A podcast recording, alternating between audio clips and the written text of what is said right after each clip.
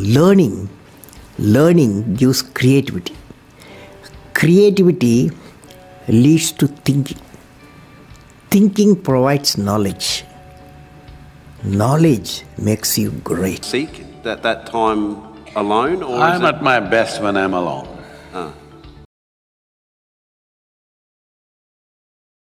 introvert award કોઈક ને કોઈક જગ્યાએ સાંભળેલો જ હશે. તો આ વર્ડનો મતલબ શું છે ને ઇન્ટ્રોવર્ટ લોકો કેવા હોય છે અને તેની સાત ક્વોલિટી વિશે આપણે આજે આ વિડીયોમાં વાત કરવાના છીએ. તો જરૂરથી આ વીડિયો અંત સુધી જોજો. તો જે ઇન્ટ્રોવર્ડનો મતલબ છે તે એક સાઈ પર્સન એટલે કે તે વધારે લોકો સાથે વાતચીત કરતો નથી. એ લોકોને એકલું રહેવું ગમે છે. તે પોતાની સાથે વાતો કરે છે અને પોતાની જાત વિશે વધારે જાણે છે. અને એક્સ્ટ્રોવર્ડ વર્ડ પણ ક્યાંક ને ક્યાંક તમે સાંભળેલો હશે. એક્સ્ટ્રોવર્ડનો મતલબ થાય છે તે લોકો સાથે હળીમળી શકે છે. તેને બર્થડે પાર્ટીસમાં જવું ગમે છે. કોઈ પ્રસંગમાં તેને જવું ગમે છે. ગ્રુપ વર્ક તે લોકો વધારે પસંદ કરતા હોય છે. ને આપણો સમાજ પણ આપણે એક્સ્ટ્રોવર્ડ જ બનાવવા માંગતો હોય છે.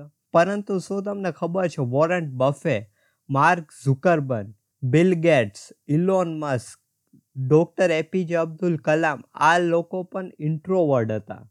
ને ઇન્ટ્રોવર્ડની જે સાત ક્વોલિટી આ લોકો મુજબ શું થાય છે તેના વિશે આપણે જાણવાના છીએ. તો જે ફર્સ્ટ ક્વોલિટી છે કે તેઓ વધારે એફિશિયન્ટ એટલે કે કાર્યક્ષમ એ લોકો વધારે હોય છે. તમે વિન્ડોઝ અને મેક ઓપરેટિંગ સિસ્ટમ વિશે સાંભળ્યું જ હશે કે એ બંને લેપટોપ્સ અથવા કોમ્પ્યુટરની અંદર તે યુઝ થાય છે. પરંતુ તેમાં હજી એક ઓપરેટિંગ સિસ્ટમ છે, તેનું નામ છે લિનક્સ જે કોઈ પણ એન્ડ્રોઈડ ફોન છે, તેની અંદર આ જ ઓપરેટિંગ સિસ્ટમ વાપરવામાં આવે છે. એના જે ફાઉન્ડર હતા લિનક્સના તેઓએ ગૂગલને અને બીજી કંપનીને બિલિયન્સ ઓફ ડોલર બનાવીને આપ્યા કે આ એન્ડ્રોઈડ સિસ્ટમમાં એમની સિસ્ટમ યુઝ થાય. પરંતુ શું તમે તેમનું હેડક્વાર્ટર વિચારી શકો કે કેવું હશે લિનક્સનું? તો તે લિનક્સના હેડક્વાર્ટરમાં માત્ર એક જ રૂમ છે અને તેમાં લિનક્સના ફાઉન્ડર ત્યાં એકલા રહીને લિનક્સ આખી જે ઓપરેટિંગ સિસ્ટમ છે તે બનાવી હતી. તેઓના મુજબ જે ઇન્ટ્રોવર્ડ લોકો હોય છે તે વધારે કાર્યક્ષમ આપને જોવા મળે છે. જે બીજી ક્વોલિટી છે કે ધે આર બેટર ઓર્ગેનાઇઝ કે કોઈક વ્યક્તિએ સદગુરુને એક ઇન્ટરવ્યુમાં પૂછ્યું કે તેઓને એકલું રહેવું શું કરવા ગમે છે? તો એમનો આન્સર એક જ હતો. Seek that that time alone, or I'm at my best when I'm alone. તો કે જે લોકો એકલા રહે છે એ સમયે તે પોતાનું બેસ્ટ આપી શકે છે ઇન્ટ્રોવર્ટ લોકો. ને તે સાયકોલોજીકલી અને ફિઝિકલી જ્યારે એકલા હોય છે, એ સમયે તે સ્ટ્રોંગ હોય છે. ને ઘણા લોકોને તમે જોયું હશે કે લોકડાઉન વખતે તેઓ એકલા રહેવાના ડિપ્રેશનમાં પણ ઘણા કેસીસ આવ્યા હતા, તો તે એક્સ્ટ્રોવર્ટ લોકો હોય છે કે જેઓને એકલા રહેવું ગમતું નથી. જે ત્રીજી ક્વોલિટી છે તે છે કે એ લોકો ડીપ થિંકર્સ હોય છે, તે ખૂબ જ ઊંડાણમાં વિચારી શકે છે.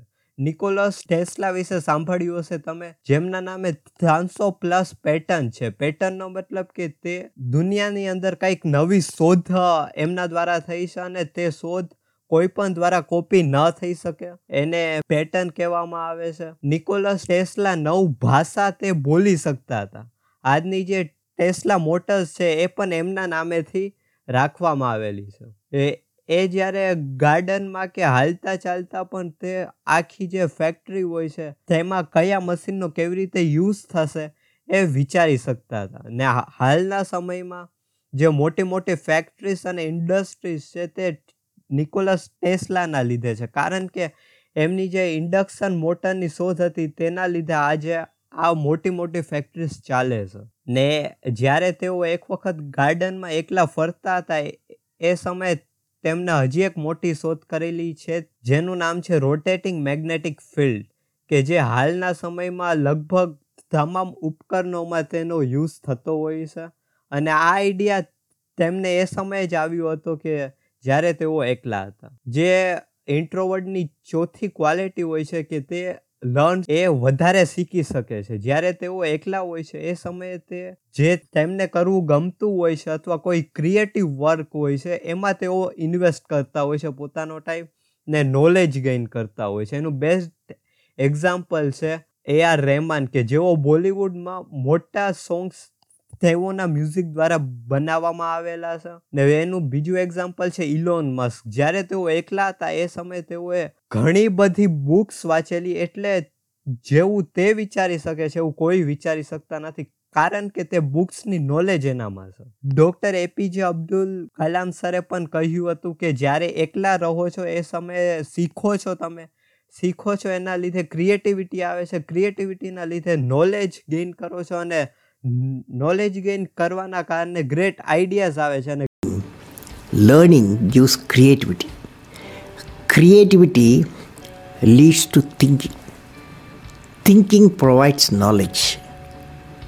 Knowledge makes you great. Great ideas great ideas જ લોકોને મહાન બનાવે છે જે પાંચમા નંબરની ક્વોલિટી હોય છે ઇન્ટ્રોવર્ટ્સની કે તે લોકોની વાતને આખી સાંભળે છે, તેને સમજે છે અને ત્યારબાદ તે પોતાનો સજેશન આપે છે એટલે તે સારી રીતના સજેશન આપી શકે છે. ને ત્યાં જ એક્સ્ટ્રોવર્ટની વાત કરીએ તો તે કોઈ પણ વાતમાં વચ્ચેથી આવી જશે અને પોતાનો ઓપિનિયન આપી દેશે કે એ વાતની તેઓને ફૂલ નોલેજ હોતી નથી. ને છઠ્ઠા નંબરની જે ક્વોલિટી છે તે છે ડીપ ફ્રેન્ડશીપ એક્સ્ટ્રોવર્ડને જ્યારે તેઓ ગ્રુપમાં અથવા કોઈ પણ પાર્ટીમાં હોય છે, એ સમયે એનર્જી મળે છે. જ્યાં, ત્યાં જ ઇન્ટ્રોવર્ડની વાત કરીએ કે જ્યારે તેઓ સોશિયલ એટલે કે કોઈ પાર્ટી કે કોઈ ગ્રુપમાં હોય છે, ત્યારે તેઓની એનર્જી ડાઉન થાય છે. એના જ લીધે ઇન્ટ્રોવર્ટના ફ્રેન્ડ્સ ખૂબ જ ઓછા હોય છે, પરંતુ જે પણ તેના ફ્રેન્ડ્સ હોય છે, એની યારે તેઓ ડીપ ફ્રેન્ડશિપમાં હોય છે. તેઓના ફ્રેન્ડ્સ ઓછા હશે, પરંતુ જે ફ્રેન્ડ હશે, તે ખૂબ જ ઉપયોગી હશે અને એ પણ તેના ફ્રેન્ડને ખૂબ જ ઉપયોગી બને છે. અને ત્યાં જ એક્સ્ટ્રોવર્ડના ઘણા ફ્રેન્ડ્સ હશે, પરંતુ ડીપ ફ્રેન્ડશીપ ખૂબ જ ઓછા અથવા નહિવત લોકો સાથે હશે. જે સાતમાં ને સૌથી મોટી ક્વોલિટી હોય છે કે સેલ્ફ અવેરનેસ સેલ્ફ અવેરનેસ વિશે તમે સાંભળ્યું હશે કે સ્વજાતને ઓળખવી. એ માટે લોકો જંગલ માઉન્ટેન કોઈ પીસફુલ જગ્યા ઉપર જતા હોય છે કે જ્યાં લોકો ધ્યાન ધરતા હોય છે અને પોતાની જાત વિશે સમજવાનું તે પ્રેફર કરતા હોય છે. કારણ કે તેઓને પણ ખબર છે કે આ ભીડભાડવાળી જગ્યામાં આપણે સેલ્ફ અવેરનેસ વિશે કંઈ જ ખબર નહીં પડે.